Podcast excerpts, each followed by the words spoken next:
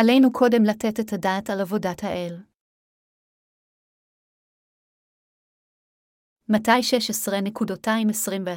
16.21-25 מן העת ההיא החל ישוע להגיד לתלמידיו כי צריך הוא ללכת ירושלים, ויעונה הרבה מדי הזקנים וראשי הכהנים והסופרים, ויהרג, וביום השלישי קום יקום באי כאחר פטרוס, ויחל לגערי בו לאמור חס לך, אדוני, על יהי לך כזאתה ויעיפן, ויאמר לפטרוס, סור מעלי השטן מכשול התאה לי, כי לבך לדברי בני האדם, ולא לדברי אלוהים. ויאמר ישוע אל תלמידיו, איש כי יחפו.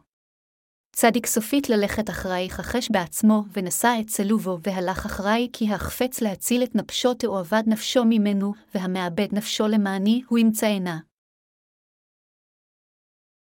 בשנת 2000, היו לי קשיים רבים. כנראה שגם אתם עברתם תלאות מסוימות, נכון?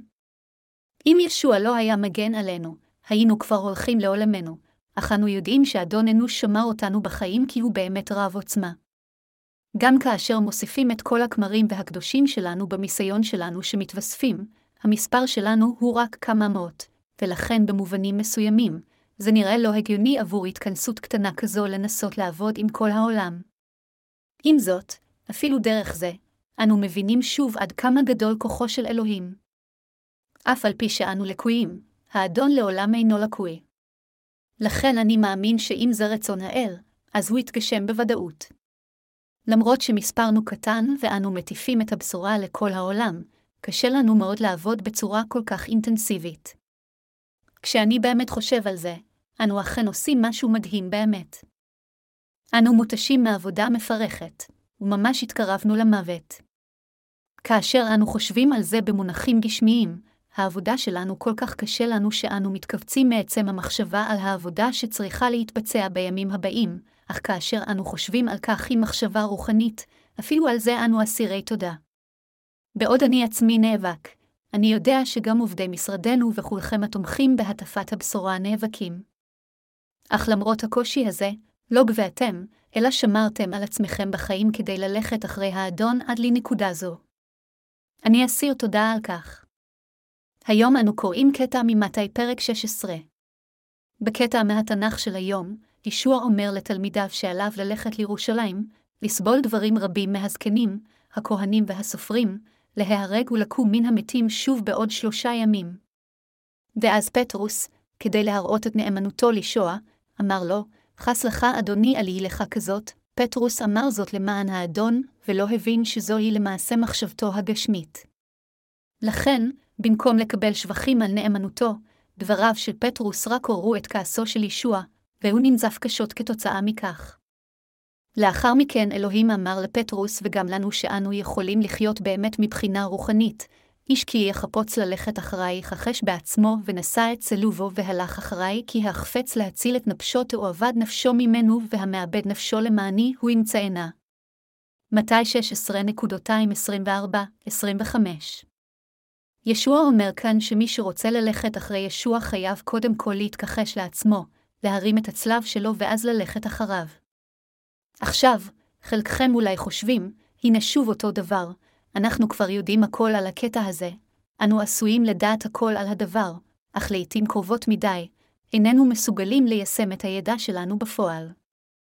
כמו כן, ישנם קטעים מסוימים שהמוח שלנו יכול לתפוס ולהבין במלואו רק לאחר כמה שנים, גם לאחר ששמע עליהם כמה דרשות.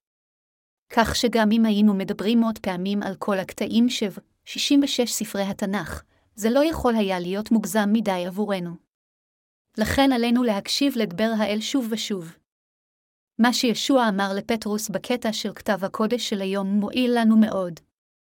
לבך לדברי בני אדם ולא לדברי אלוהים, אלוהים נזף בפטרוס בגלל זה. מהו, אם כן, ההבדל בין דברי בני האדם לדברי אלוהים? במה הם שונים? עלינו להיות מודעים לדברי אלוהים. בכל פעם שאנו רוצים לעשות משהו איכשהו, עלינו לחשוב תחילה על עבודתו של אלוהים. עלינו גם להיות מודעים יותר לדברים גדולים יותר מאשר לדברים קטנים יותר ולתמונה הכוללת מאשר לתמונה החלקית. מעל לכל, עלינו לשים את דעתנו על המטרה הגדולה יותר.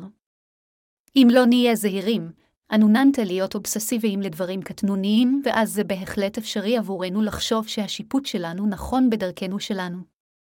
עם זאת, אם נישאר ממוקדים ברצון האל, נוכל להבין שזה לא בסדר עבורנו לחשוב על סמך דברים קטנוניים. עלינו ללכת אחרי מחשבות הרוח ולא מחשבות הבשר. בדיוק כפי שפטרוס מסיבה זו ננזף על ידי ישוע בכתב הקודש של ימינו, זה גם מה שכולנו חייבים לזכור ללא הרף בחיי האמונה שלנו. במילים אחרות, חובה עלינו לחשוב תחילה על דברים גדולים יותר מאשר הדברים הקטנים יותר, ועל הסיבה הגדולה יותר מרצון הבשר.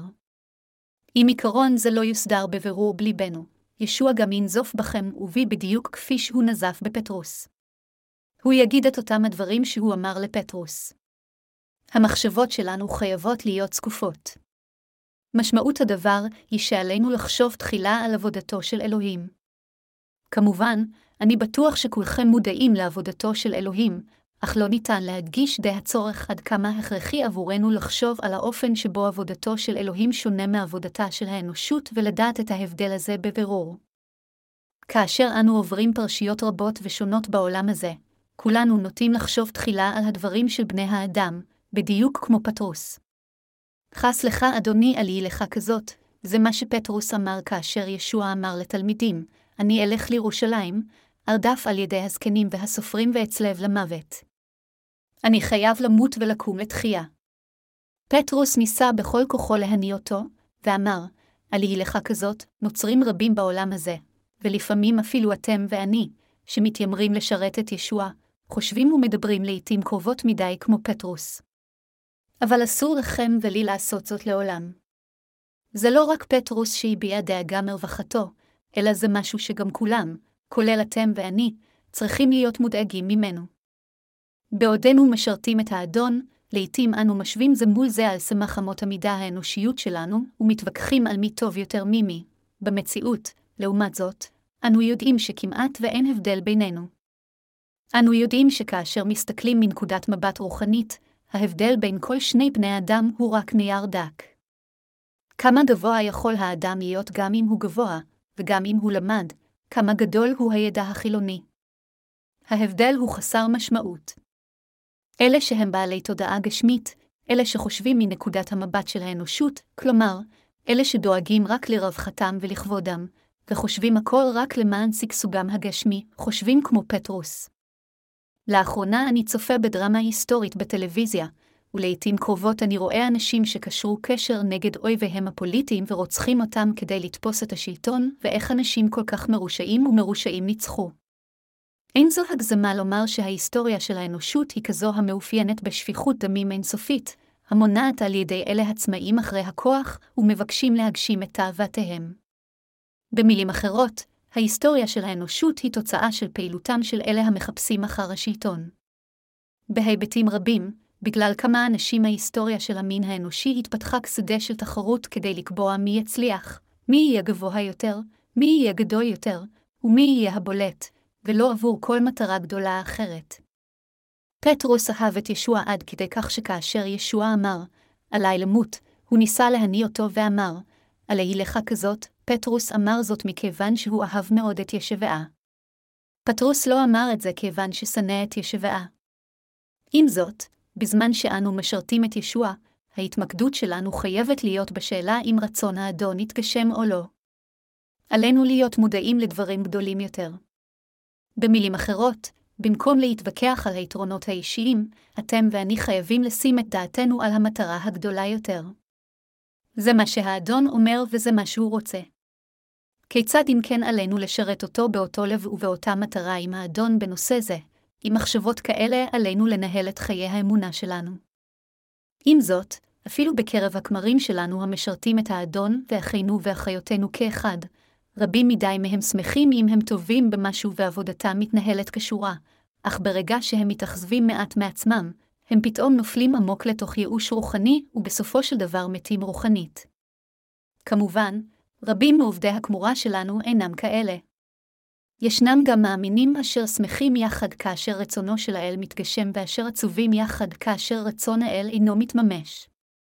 במילים אחרות, יש כאלה ששמים את דעתם על עבודת האדון ומחדים את ליבם למאמץ הזה ללא קשר לעצמם ואם מה שהם עושים הולך טוב או לא. ליבם מותנה על ידי עבודתו של ישוע, שמחים ועצובים יחד איתו, בהתאם לאופן שבו עבודתו מתפתחת.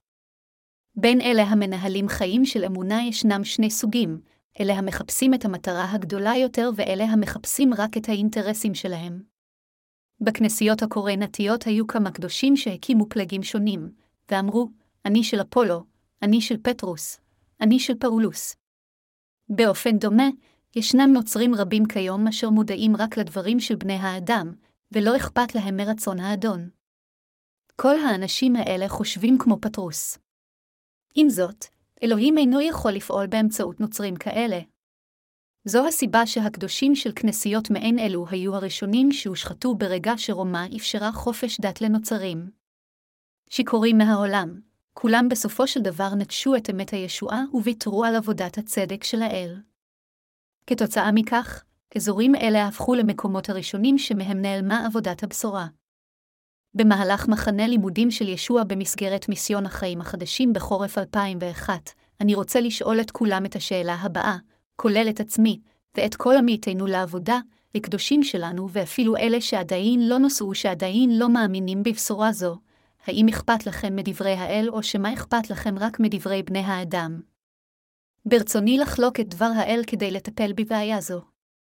אם יהיה אכפת לנו רק מדברי בני האדם, בסופו של דבר הכל יצטרך להגשים את משאלתנו.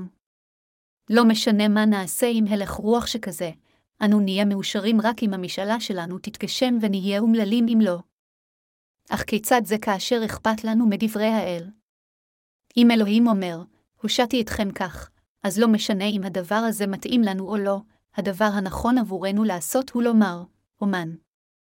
אם עשית זאת, עשית זאת, ההצלחה והכישלון של חיי האמונה שלנו נקבעים על פי עמנו בעלי מחשבה רוחנית למען תכלית גדולה, או שמה נכנעים למחשבות בני אנוש שמרוכזות בעצמנו. כאשר ישוע אמר שהוא צריך למות, פטרוס ניסה להניא אותו ואמר, עלי לך כזאת.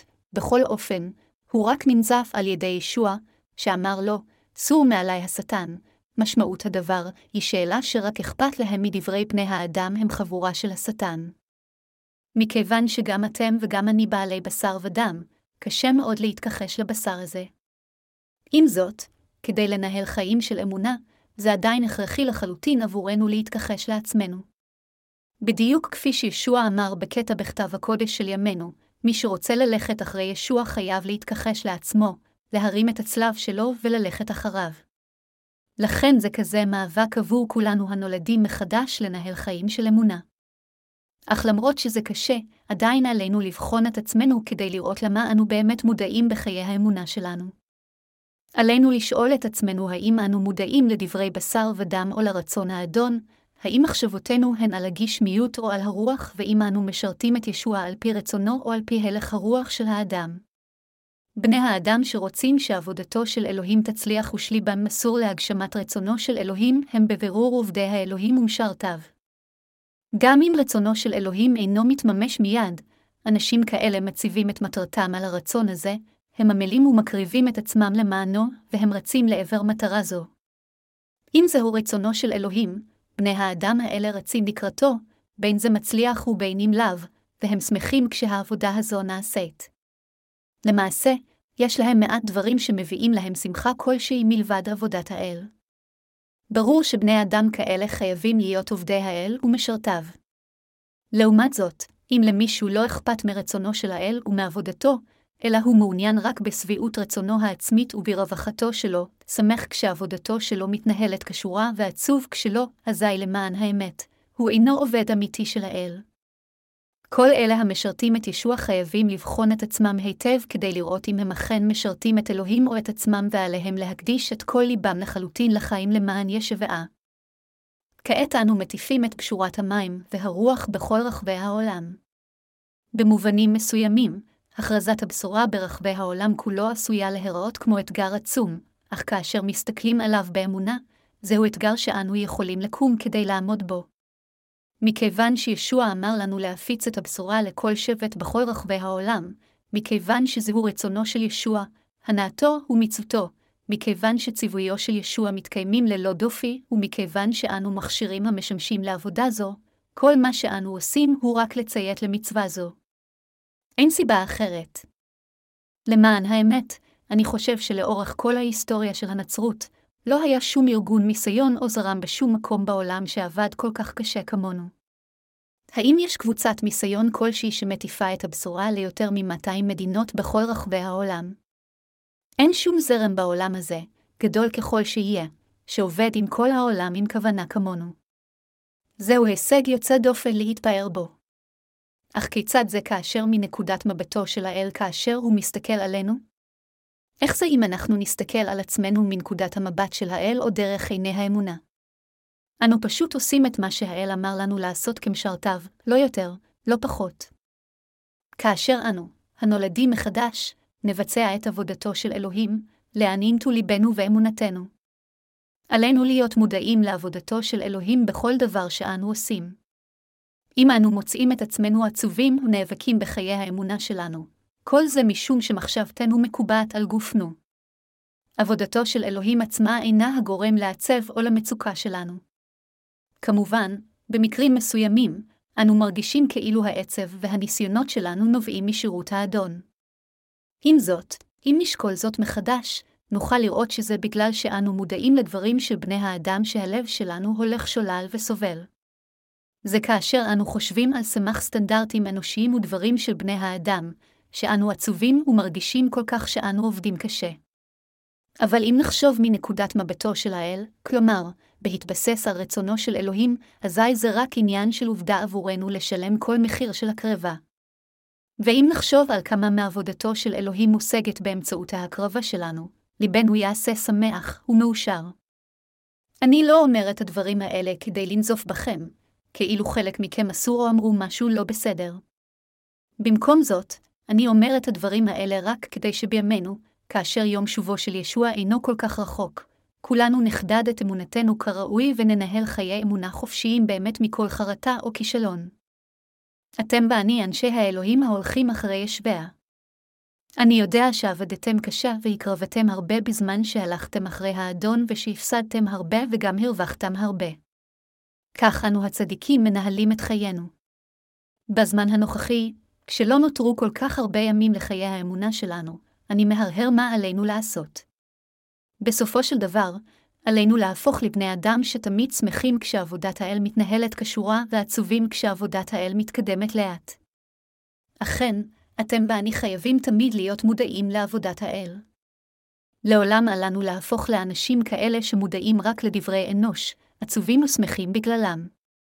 הערכים שלנו, המחשבות שלנו והאמונה שלנו חייבים להשתחרר משעבוד הרצונות האנושיים ומופנות אל דברי האל כדי להיות מודעים אליהם. אנו חייבים שתהיה לנו אמונה ומחשבות כאלה. רק אז נוכל ללכת אחרי האדון ללא עוררין בעידן הזה, כאשר הסוף אינו רחוק. ללא קשר ליתרונותינו ולחסרונותינו, עלינו להפוך לסוג האנשים שהולכים אחרי האדון ללא שינוי, אסירי תודה לו, היכולים לקום ללא כל בושה ביום האחרון בכל עת שהאדון יחזור. זה יהיה אפשרי רק אם אמונתנו תהיה כזו שתמיד תחילה תהיה מודעת לעבודתו של אלוהים. ללא סוג כזה של אמונה, שום דבר לא יכול להיות מושג. אתם ואני לעולם לא נרשה לעצמנו להיכנע למחשבות הבשר כמו פטרוס, שדיבר מהצד של השטן בקטע הכתובים של היום. אף על פי שזה אולי נראה נכון בעיניו של פטרוס לחסום את דרכו של ישוע למלא את רצונו של אלוהים, בעיני אלוהים, הוא דיבר בבירור דברים שנאמרים רק על ידי מסותיו של השטן.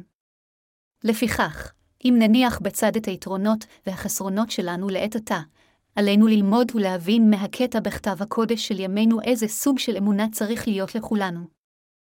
אתם ואני חייבים להיות מודעים לעבודתו של אלוהים. התכחשו למחשבות הגשמיות שלכם. ישוע אמר, איש כי יחפוץ ללכת אחרי יכחש בעצמו ונשא את צלובו והלך אחרי, לציית לדבר הזה יהיה עבורכם מאבק. אף על פי כן, אני יודע היטב שהלכתם אחרי האדון עד עצם היום הזה דווקא משום שהתכחשת לעצמכם כל הזמן הזה. האין זה ככה? אני בטוח שכן. עם זאת, ישוע מצווה עלינו שוב, ודורש מאיתנו את אותה דרישה פעם אחר פעם, היום ומחר, איש כי יחפוץ ללכת אחרי יכחש בעצמו ונשא את צלובו והלך אחרי, דבר זה אינו משהו שנאמר רק פעם אחת, אלא הוא נאמר ברציפות. היום ומחר כאחד, ועד ליום שבו ישוע ישוב, דבר זה הוא צביו של האל עבור כולנו. בשבילנו ללכת אחרי האדון ולהתכחש לעצמנו זה לא מספיק. אלוהים אמר, ונשא את צלובו והלך אחריי, הצלב כאן מציין קושי. אין ביניכם אף אחד שאין לו צלב. לכן כולם נאבקים. יש שיר בשורה מצוין בספר המזמורים שלנו שאומר, למרות שאני עייף ובודד, אני מאמין שאלוהים נותן לי כוחות חדשים, מה שחשוב, עם זאת, הוא שאיננו צריכים ליפול לרחמים עצמיים אפילו בזמן שאנחנו שרים את המילים של שיר הלל כזה ונגיד לעצמנו, הו, זה כל כך קשה. אני כל כך אומלל. כשזה מגיע לשרת את ישוע, לכל אחד יש צלב משלו. אנשים מבינים זאת מיד ברגע שהם נושעים כאשר הם פוגשים את ישוע. באור מסוים, אולי אפילו לפני שנושעים, כדי שמישהו יפגוש את ישוע ויקבל ממנו את ישועתו ואת חיי הנצח שלו. כנראה שהיה צלב שהיה צריך לשאת גם בשביל זה. כל מי שרוצה להתברך על ידי ישוע בהכרח נתקל דבר ראשון בזה. זוהו ציווי האדון אלינו. אם אתם רוצים ללכת אחרי, התכחשו לעצמכם, קחו את הצלב שלכם ואז לכו אחרי, לפעמים, קשה יותר להתכחש לעצמכם ולהרים את הצלב שלכם מאשר למות. אם הצלב היה רחוק, אז עתה יכולים להסתובב ולהימנע מכך, אבל האם הצלב שלכם באמת כל כך רחוק? לא, הצלב שלכם כל כך קרוב אליכם שאין לכם דרך להימנע ממנו. הכל וכל דבר יכול להוות את הצלב שלכם, אתם יכולים להיות הצלב שלכם, העקשנות שלכם והמחשבות שלכם יכולות להיות הצלב שלכם, או המשפחה שלכם, קרובי משפחה, החברים הקרובים ביותר שלכם, ואפילו ההורים האהובים ביותר שלכם יכולים להיות הצלב שלכם. כל הדברים האלה יכולים להיות מה שמקשה עלינו ללכת אחרי ישבעה. האם זו אם כן קללה עבורנו להיאבק כל כך הרבה כדי ללכת אחרי אלוהים לאחר שנולדנו מחדש? לא, זה לא המקרה. לכל אחד יש צלב משלו למרות שאנשים רבים לא מראים אותו כלפי חוץ. מה לגביכם? האם אין לך צלב לשאת? ברור שכן. אני בטוח שכולכם מסכימים. מכיוון שלכל אחד יש את הצלב שלו לשאת, אין אף אחד שלא נאבק בזמן שהוא משרת את ישוע. עלינו להכיר בכך שלכל אחד מאיתנו יש צלב משלו לשאת, אם לא שלי, אז עדיין יש לך סוגים אחרים של צלב לשאת, ואם זה משהו שלא נראה בעין, אז יש לכם צלב רוחני גדול עוד יותר לקחת. שירות הבשורה מלווה בהכרח בקשיים. מכיוון שזה מה שהאדון עצמו אמר, זה ממש מוזר להיתקל בכל מי שלא נאבק. אך אפילו בין ניסיונות כאלה, האל עדיין מצווה עלינו ללכת אחריו. לכן עלינו לקבל את הצלב שלנו ולהיות אסירי תודה על כך. אם לא היה לנו צלב לשאת, עד כמה היינו גאים? יש רבים מאיתנו שללא צלב לשאת, הם יהפכו לכל כך יהירים שזה יהיה מחזה בלתי נסבל לחלוטין. אדם כזה, המשוכנע שהוא בעצמו ראוי, יתעב את אחיו ואחיותיו לאמונה, ויהפוך את עצמו לאבן נגף שמובילה אותם למוות רוחני, ויאמר להם, זה כל מה שאתם יכולים לעשות. אלה אינם חיי האמונה הנכונים, אלה הם החיים הנכונים של האמונה, אז לא יישאר כאן אף אחד. לאחר מכן הוא יהיה לבדו בכנסייה וינהל את חיי האמונה שלו כאילו הוא גדול יותר משוע עצמו. אנשים כאלה לא יוכלו לסבול אף אחד שהוא אפילו מעט חלש. בכל אופן, זה לעולם לא יכול לקרות לנו, שכן לכם ולי כאחד יש צלב לשאת. אם הצלב שלנו היה צלב עץ, יכולנו פשוט להוריד אותו, אבל אנחנו לא יכולים לעשות את זה כי הצלב הזה תמיד מלווה אותנו. זה בלתי נמנע עבור אלה שנאבקים רבות כדי לרחם על נשמות אחרות שנאבקות וסובלים את חולשותיהן דווקא משום שהם עצמם עברו ניסיונות כאלה. זה בגלל שגם אתם וגם אני כאלה, בגלל שיש לנו סובלנות אחד כלפי השני, שאנו עכשיו נאספים כאן כדי לעבוד ולשרת את הבשורה יחדיו. לכל מי שמשרת את האדון יש לו צלב לשאת. זו הסיבה שהאל ציווה עלינו להתכחש לעצמנו, לקחת את הצלב וללכת אחריו. אמונה זה ללכת אחרי האדון, ולא משנה מה יקרה לנו. במילים אחרות, כל העניין הוא להתכחש לעצמנו וללכת אחרי האדון. דבר זה הוא האמת שאיננו יכולים שלא להודות בו גם אם אנו שומעים אותו אלפי ועשרות אלפי פעמים. בלי קשר לנסיבות ולמצבים שלנו, אנו חייבים ליישם את הדבר הזה על אמונתנו, מחשבותינו ונסיבותינו הנוכחיות. ואם יש משהו שמחייב אותנו להתכחש לעצמנו, אז אנו אכן חייבים להתכחש לעצמנו. אלה הרואים עצמם חלשים מדי צריכים להתכחש למחשבות כאלו משלהם, ולהגיד לעצמם שהם חזקים במשיח כיוון שהם מאמינים באדון. מצד שני, אלה שחושבים שהם מספיק חזקים ומושלמים צריכים להסתכל אל האדון, ולומר לעצמם שהם אכן כלום. גם אתם וגם אני חייבים להתכחש לעצמנו ולהרים את הצלב שלנו אפילו במצוקתנו, ואם הקושי הזה הופשר על ידי האדון, הביטו אל האדון ולכו אחריו. אלוהים אמר לנו, איש כי יחפוץ ללכת אחריי יכחש בעצמו ונשא את צלובו והלך אחריי, אין לנו ברירה אלא ללכת אחרי ישביה ולקבל את הדבר הזה. למה? כי קודמיכם באמונה הלכו אחרי האדון אפילו במצוקתם. אם במקרה אתם חושבים, נראה לי שלקודמי באמונה לא היה שום קושי. נראה שהם הסתדרו מצוין בעצמם ותמיד היו שמחים, אז אי אפשר לטעות יותר. הקודמים באמונה בכנסיית האל התכחשו לעצמם במשך זמן רב כדי לשרת את הבשורה ולמלא אחר רצונו של האל. מכיוון שזה כל כך קשה מנשוא אז כאשר הקודמים באמונה שלכם נפגשים, הם משחקים כדורגל מדי פעם. הכומר קיים, שכיום משרת לבדו בארצות הברית, התוודה בפני פעם שאין לו עם מי לשחק כדורגל. הוא זוכר בחיבה איך היה לו כל כך כיף לשחק איתנו כדורגל עם כדור שעשוי מכמה חתיכות ספוג או גרביים כשחזר לקוריאה. הוא גם סיפר לי שכשהוא נוהג, הוא מוצא את עצמו שר שירים קוריאניים כל הזמן. אני יכול להבין את היטב. זה כל כך קשה לכומר קיים ללכת אחרי האדון תוך כדי שהוא מתכחש לעצמו כדי להשיג את הדברים של האל. האם אתם יודעים עד כמה מילים גסות שימושיות מעת לעת? האם מילים גסות הן חלק מהשפה או לא? הם חלק מהשפה. האם אתם יכולים לחיות בלי שפה? יש אנשים, כשהם שומעים אותי מקלל תוך כדי הטפה, אומרים, לכומר הזה יש פה כה גס, אני בדרך כלל לא מקלל כל כך הרבה. אבל כשהלב שלי מתפוצץ, אני מקלל לא מעט. אני לא יכול שלא לעשות את זה. אם לא הייתי מקלל, לחץ הדם שלי היה עולה והייתי מת ממנו. כשאני לחוץ, לחץ הדם שלי מרקיע שחקים עד כדי כך שאני לא רואה כלום, אפילו לא אנשים שעומדים מולי. אז כשאין סביבי אנשים, אני לא מהסס לבטא כמה מהתועבות הגרועות ביותר, אם יש פחית ששוכבת על הקרקע, אני בועט בה, או שאני נכנס לשירותים, מדליק את הברז כדי שאף אחד לא ישמע אותי ומקלל כמו פיראט. מה קורה אחרי קללות כאלה? אני שואל את עצמי, האם זה לא יותר מדי? גם אתה כמו כולם.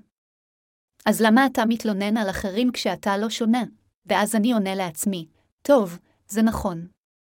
אני לא יותר טוב, אבל זה פשוט כל כך קשה מנשוא ואני כל כך מתבייש. מה היה קורה אילו האדון לא היה חי על פני האדמה הזו במשך 33 שנים? הוא חווה כמה קשה לחיות עם הבשר. וכך כתוב, כי אין לנו כהן גדול אשר לא יוכל להצטער בחוליינו כי אם מתנסב הכל כמונו ובלי חטא, אל העברים ארבע וחמש עשרה דקות. אם ישוע לא היה חוב בעצמו כיצד החיים עצמם הם צלב, הוא לא היה עונה לתפילותינו. מכיוון שהאדון עצמו חווה את כל מה שאנו עוברים, הוא מכיר את בקשות התפילה שלנו ורוצה לעזור לנו החלשים. לכן אנו מתפללים לאלוהים. היום, אני רוצה להפציר בכולכם להיות מודעים לדברי אלוהים ולא לדברי בני האדם. אנו צריכים להפסיק להיאחז בדברים של בני האדם. אנו צריכים להיות רחבי אופקים, אם נהיה צרי אופקים, נהפוך רק לנבלים גשמיים. אם נזנח את המטרה הגדולה יותר שלנו ונחשוב רק על עצמנו, אז בסופו של דבר, הכל ייעשה רק למען עצמנו ולמען הזרם שלנו. אנו אמורים לחיות למען האדון, אז כמה מגוחך זה יהיה אם נדאג רק לעצמנו במקום לאדון. כדי שמדינה תשגשג, חייבים להיות פטריוטים רבים המסורים לארצם. אם יש יותר אנשים שמודעים רק לעצמם, לפלגים שלהם ולאינטרסים שלהם מאשר פטריוטים שמסורים לארצם, אז האומה תיפול. לפעמים כשאנו באמת עוסקים בפרויקט גדול, אנו רואים שיש אנשים שעסוקים בדברים קטנוניים ואנחנו עשויים לתהות לגביהם, ולחשוב מה לא בסדר איתם, אבל אם נשים את עצמנו בנעליהם, נוכל להבין את הלך הרוח שלהם. מה שחשוב הוא שאנו לא צריכים להיות מודעים לדברי בני האדם, כפי שפטרוס היה. כאשר אנו מודעים לדברי האל, אנו יכולים לפתור את כל הבעיות העומדות בפנינו, ואנו יכולים גם להתגבר על כל הקשיים שלנו.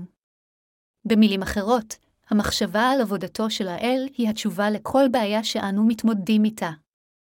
כאשר אנו מאמינים באלוהים ומבצעים את עבודתו, אנו יכולים להתגבר על חוסר היכולת שלנו ולקחת את הצלב שלנו. בזמן שאתם משרתים את האדון, האם אי פעם תגידו, אם זה יימשך, אני אמות מעבודת יתר? בזמנים כאלה, אנחנו חייבים להיות בעלי אמונה ולהיצמד זה לזה, ולומר לעצמנו, בואו נגמור את כל מה שצריך לעשות לפני שנמות. אם ניכשל בכך, נחתך חטא גדול לפני אלוהים. אנו חייבים להשלים את כל מה שצריך לעשות. עלינו להפיץ את הבשורה לעולם עכשיו בקל כוחנו. האם אתם תוהים במוחם מה ניתן להשיג על ידי קבוצה של אנשים שהם לא יותר מקומץ גם כאשר כולם נאספים יחד? אלוהים ממלא את עבודתו באמצעות כל מי שנדרש. אם אלוהים יברך את כהונתנו, אם משרתיו יעבדו, ואם אתם תעמלו איתם, אפילו אם מספרנו הקטן, אנו נהיה מסוגלים להטיף את הבשורה הזו לכולם ברחבי העולם במשך אלף פעמים ויותר. האין זה יותר מאפשרי? ברור שכן. סך כל החברים במיסיון שלנו, כולל ילדינו, הוא כשלוש מאות. אם כל אחד מכם היה תופס מדינה אחת, עדיין היו נשארים לא פחות מחמישים מכם, שכן יש בערך 250 מדינות בעולם. אם אתם מסוגלים ליותר אז עתה יכולים לקחת עשר מדינות. אם אתם אפילו יותר מסוגל מכך, אז תוכלו לקחת עשרים מדינות. אם, לעומת זאת, לא תהיו כל כך מסוגלים, אז תוכלו לקחת רק חצי מדינה, ואם אתה עדיין אפילו פחות מסוגלים, אז חמישה מכם יכולים להתאחד ולקחת יחד מדינה. כאשר אנו הצדיקים מתאספים יחד, אין דבר שאיננו יכולים לעשות, שכן אלוהים איתנו. למרות שיש חמשת אלפים שבטים בכל העולם, שלוש מאות החברים שלנו יכולים לקחת כל אחד שבע עשרה שבטים. האם אנו יכולים לעשות זאת בכוחות עצמנו? לא. הוא זה שמחזק אותנו שאנו יכולים לעשות את כל הדברים. כל שעלינו לעשות הוא רק להתפלל לאלוהים שעבודתו תצליח וישאר תלוי בו.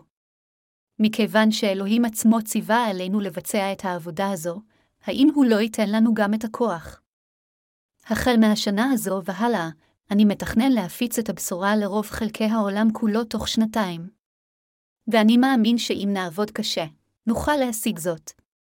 אם האדון יחזק אותנו, נהיה מסוגלים להשיג מטרה זו, אם הוא לא יחזק אותנו, לא נוכל להשיג זאת. מכיוון שהאדון עצמו אמר לנו לבצע את העבודה הזו, כל שעלינו לעשות הוא פשוט לעשות זאת, לבטוח באלוהים. עם זאת, רק בקוריאה לבדה, כמה מעטים הם אלה שקיבלו את הבשורה הזו למרות שהטפנו אותה בחריצות כה רבה. וכמה אין ספור אנשים דחו אותה. כנ"ל לגבי מדינות אחרות. אף על פי כן, אלה המחפשים את אחר האל בכל מקום בעולם כולו יכולים כעת לגשת בקלות לספרים שלנו ולקרוא אותם. אנו מחלקים את הספרים שלנו בחינם ומספקים ספרים אלקטרוניים, כך שכל מי שמחפש את האל יכול לפגוש את ישוע. אלה שאינם מחפשים את האל ואינם מודעים לעבודתו אינם יכולים לפגוש את ישוע, אפילו אם הם חיים לידינו בקוריאה. אם בני האדם אינם יכולים לפגוש את ישבעה, הם גם לא יוכלו להגיע לישועתם. זה לא בגלל שיש לנו את הכוח, אלא בגלל שלישוע יש את הכוח, ובגלל שזה רצונו שהבשורה תתפשט בכל רחבי העולם, שהבשורה אכן תוכרז בכל העולם. כל מה שאנחנו עושים זה רק לבצע את העבודה הזו על ידי אמונה. האם עבודת שירות האדון יכולה להיכשל? האם עבודה זו של הטפת בשורת האלוהים בכל רחבי העולם תסתיים מבלי להשיג את מטרותיה? העסק שבהחלט לא יכול להיכשל הוא עסק של אלוהים. כישלון הוא בלתי אפשרי לעסקיו של אלוהים. הסיבה לכך שאנו כל כך בטוחים שההצלחה מובטחת במאה אחוז והכישלון בלתי אפשרי, היא משום שזהו עצם רצונו של האל. בתנאים כאלה אנו משרתים כעת את האדון. אתם ואני עשינו עבודה רבה בשנה שעברה. גם השנה, הקדושים ומשרתי האל מבצעים את עבודת הבשורה, אך המהירות תואץ פי כמה וכמה מהר יותר ממה שעשינו עד כה. אם תיקחו את הצלב שלכם ותלכו אחרי ישוע, אם תחשבו על עבודתו של אלוהים ותקדישו לה את גופכם ונפשכם ואם תשרתו את הבשורה על ידי אמונה, הבשורה תוטף בכל העולם ללא ספק, שאני יכול לומר בכל הביטחון שהיא כבר הוטפה לחלוטין. אלה הרוצים למות למען האדון יכב, אבל אלה הרוצים לחיות למען עצמם ימותו. כל מי שרוצה לשמור ממצוקה רק על חייו שלא יסבול מוות, אבל כל מי שמוכן לאבד את חייו למען האדון יבשע. זהו דבר האמת. זה אולי נראה כאילו נמות אם נהיה מודעים לאדון ולעבודתו ונאמין בו, אך למעשה נחיה. אם, לעומת זאת, ננסה להושיע רק את עצמנו, אז נסבול מוות. דווקא מסיבה זו, מכיוון שאנו רוצים לחיות, אנו לוקחים את הצלב שלנו, מתכחשים לעצמנו והולכים אחרי האדון. במילים אחרות, אנו הולכים אחרי ישוע מכיוון שאנו רוצים שנשמתנו תחיה ולא משנה מה יקרה לגופנו. אם נשמתנו הייתה גוועת ומתה גם לאחר שחיינו כך, מי מאיתנו היה הולך אחרי האדון? אם דרך זו של הליכה אחרי ישוע הייתה הדרך להשמדתנו, מי באמת היה מוכן ללכת אחריו? זה היה בלתי אפשרי ללכת אחרי האל אם זה היה מוביל אותנו לחורבננו. דרך החיים היחידה אשר מושיעה אותנו, היא להיות מודעים לעבודתו של האל ולהקדיש את עצמנו בנאמנות לעבודה זו של שירות הבשורה אפילו עד כדי מותנו. זו הסיבה שהתכחשנו לעצמנו על ידי האמונה, לקחנו את הצלב שלנו וכעת אנו הולכים אחרי ישוע. אף על פי שמה שאנו רואים כיום עשוי להיראות ככישלון ידוע מראש ובלתי אפשרי, עדיין עלינו לחיות חיים כאלה. דווקא משום שבסופו של דבר זו הדרך היחידה עבורנו להיוושע, לזכות בחיי נצח ולקבל ברכות. אגב, האם חלק מכם תוהים במקרה, מדוע לכל כך מעט אנשים בקוריאה יש את הבשורה הזו? האם אתה יודעים כמה אנשים היו לפאולוס השליח כאשר הוא הטיף את הבשורה? היו לא רק כתריסר אנשים באפסוס, כעשרה ברומא, כמה בסלוניקי וכעשרה גם בקולוסה. בכל כנסייה שהוקמה על ידי פאולוס, הוא הטיף לקהילה שמנתה פחות מחמישים חברים. בהשוואה לכך, המספר שלנו הוא עצום. לפני תפילת ההלל של היום, עברתי ליד בית הספר של יום ראשון, ושם ראיתי שלושה מורים בך, שלושים תלמידים. למען האמת, בהשוואה לבית הספר של יום ראשון של כנסיית ענק בעולם, בית הספר של יום ראשון שלנו הוא אכן התכנסות זעירה, גם אם כל ילדי הכנסיות של הסניף שלנו נאספים יחדיו. עם זאת, בעיני אלוהים, בית הספר של יום ראשון שלנו הוא מפגש גדול מאוד. יש כאן חיים ויש כאן את דבר האל, המורים הם מורים אמיתיים המלמדים את קשורת המים והרוח, והתלמידים המקשיבים לדברי המורים הללו הם גם תלמידים שבאופן מובהק נולדו מחדש. כאשר תלמידי בית הספר של יום ראשון בכנסיית האל שומעים את דבר האל, הם מאמינים בו מיד ומיישמים אותו בפועל ברגע שהם לומדים אותו. לאחר שהשגנו את ישועתנו, אתם ואני נאספים כעת יחד כך בקוריאה, סבוגדים לאדון ומשרתים אותו. למרות שהאחים והאחיות המתאספים יחד בקוריאה אינם רבים, אם נספור את כל הקדושים שנולדו מחדש ברחבי העולם כולו, מספר חברי הכנסייה שלנו גדול מאוד. אם יש זרם כלשהו בעולם אשר גדול מאיתנו, תנו לו לקום. האם עלינו לאסוף יחד את כל הקדושים שלנו ואת משרתי האלוהים בכל רחבי העולם ולנהל קרב רוחני עם כל החוטאים הנוצרים בעולם? גם אם הם היו תוקפים אותנו באלפים, לא היינו מובסים אלא במקום זאת מנצחים אותם, גם אם יהיה לנו רק תריסר צדיקים בצד שלנו. מכיוון שלצדיקים יש את דבר האל, חרב האמת, אם נפתח את כתבי הקודש ונראה להם כמה קטעים, הם יודו שאמונתם שקרית. לפני זמן רב, היה זמן שבו אליהו, נביא האלוהים, הסתתר במערה. אלוהים קרא לו באותה תקופה. אז אליהו אמר, אלוהים, כל היראים אותך מתו עכשיו, וכל משרתיך נהרגו. אני היחיד שנשאר בחיים. מה ענה לו אז אלוהינו? הוא אמר, השארתי בישראל שבעת אלפים, כלי הברכיים, אשר לא איחרו לבעל, וכלה הפה, אשר לא אנשק לו, מלכים תשע עשרה ושמונה עשרה דקות. ישנם אנשי העל שנותרו בכל פינה ופינה בעולם כולו. אף על פי שהם אולי לא נראים בעינינו, בעיני אלוהים עמו נמצא בכל מקום. משרת האל שניהל את התפילה לפני שהתחלתי את דרשתי אמר שיש בערך מאה משרתי אל בכנסיות שלנו בקוריאה, אבל במציאות, יש הרבה יותר ברחבי העולם כולו. בזה אני מאמין. האנשים האלה מתאחדים איתנו מכל פינה בעולם. הם חולקים את הספרים שלנו, והבשורה מוטפת באמצעות שפתיהם. כל כך הרבה אנשים קיבלו את מחילת החטאים באמצעותם, כל שבסוף הזמנים הזרם שלנו יהיה הזרם הגדול ביותר בעולם. אפילו כרגע, מספרם עצום אם היינו סופרים את כולם, אבל אני מפציר בכם לראות בעיני האמונה שלכם כמה עוד עמיתים לעבודה מכל מדינה יתווספו אלינו באחרית הימים. כתוב בספר חזון יוחנן שהמון רב לבוש בגלימות לבנות, אנשים רבים מספור יבואו לפני ישוע ביום האחרון, חזן יוחנן 7.29. אז יוחנן השליח שאל את האדון, אדון, מי הם האנשים האלה? ואז ישוע אמר שהם אלה שיצאו מהצרה הגדולה, חזון יוחנן 7 ו-14 דקות. מי הם האנשים האלה שספר חזון יוחנן מדבר עליהם כאן? הם אלה שנולדו מחדש מהמים והרוח. במילים אחרות, אלה אשר על ידי האמונה בבשורת המים והרוח ניצחו באמצע הצרה הגדולה וקיבלו ישועה מאלוהים יצאו כולם באותו הזמן. אני מאמין בזה בעיניים של אמונה. כיום, העובדים והקדושים במיסיון שלנו מסתכמים רק וכ 300, אך גם אם נספור רק 300 עמיתים לעבודה בכל אחת מ-150 המדינות, מספר לא מבוטל של אנשים יבשו ויבואו לפני האדון. בסופו של דבר המונים רבים מספור יקבלו את מחילת החטאים. חבריי המאמינים, האם אתם מאמינים בדבר התנ"ך הזה? כל הדברים האלה נעשים על ידי האל. האל עצמו הוא זה שמביא את הכל לידי מעשה על פי רצונו. אנו רק הכלים שלו, אך ככלים שלו עלינו בעבודתנו להיות מודעים לעבודתו. זה כל מה שאנו עושים. עבדנו כך גם בשנת 2000, 2001 ו-2002, ועד ליום שבו האדון יחזור אנו תמיד נבצע את העבודה הזאת. לא נשאר לנו כל כך הרבה זמן לעבוד מעבר לים.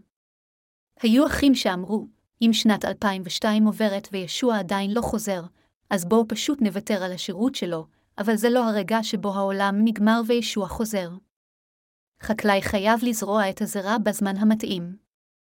רק אם הוא זורע את הזרע בדיוק בזמן, בבוא העונה, יוצאים נבטים ופרחים פורחים. זה אז החקלאי יכול לקצור את היבול בבוא העת. אנו עמלים עתה כדי לזרוע את הזרע. למרות שעבודה זו עשויה להיראות קטנה מאוד לעת עתה, הסוף שלה יהיה גדול מאוד. היא כבר הפכה לגדולה ומניבה פירות רבים, והיא תהפוך לגדולה אף יותר. כאשר גרעין אחד של זרע נזרע ונובט, כמה פירות הוא מניב. הוא נושא פירות רבים. זה אותו עיקרון. אנו זורעים כעת את זרע הבשורה ברחבי העולם, ואם אדם אחד יקבל את הבשורה, הוא יניב עוד יותר פירות פי שלושים, שישים ומאה.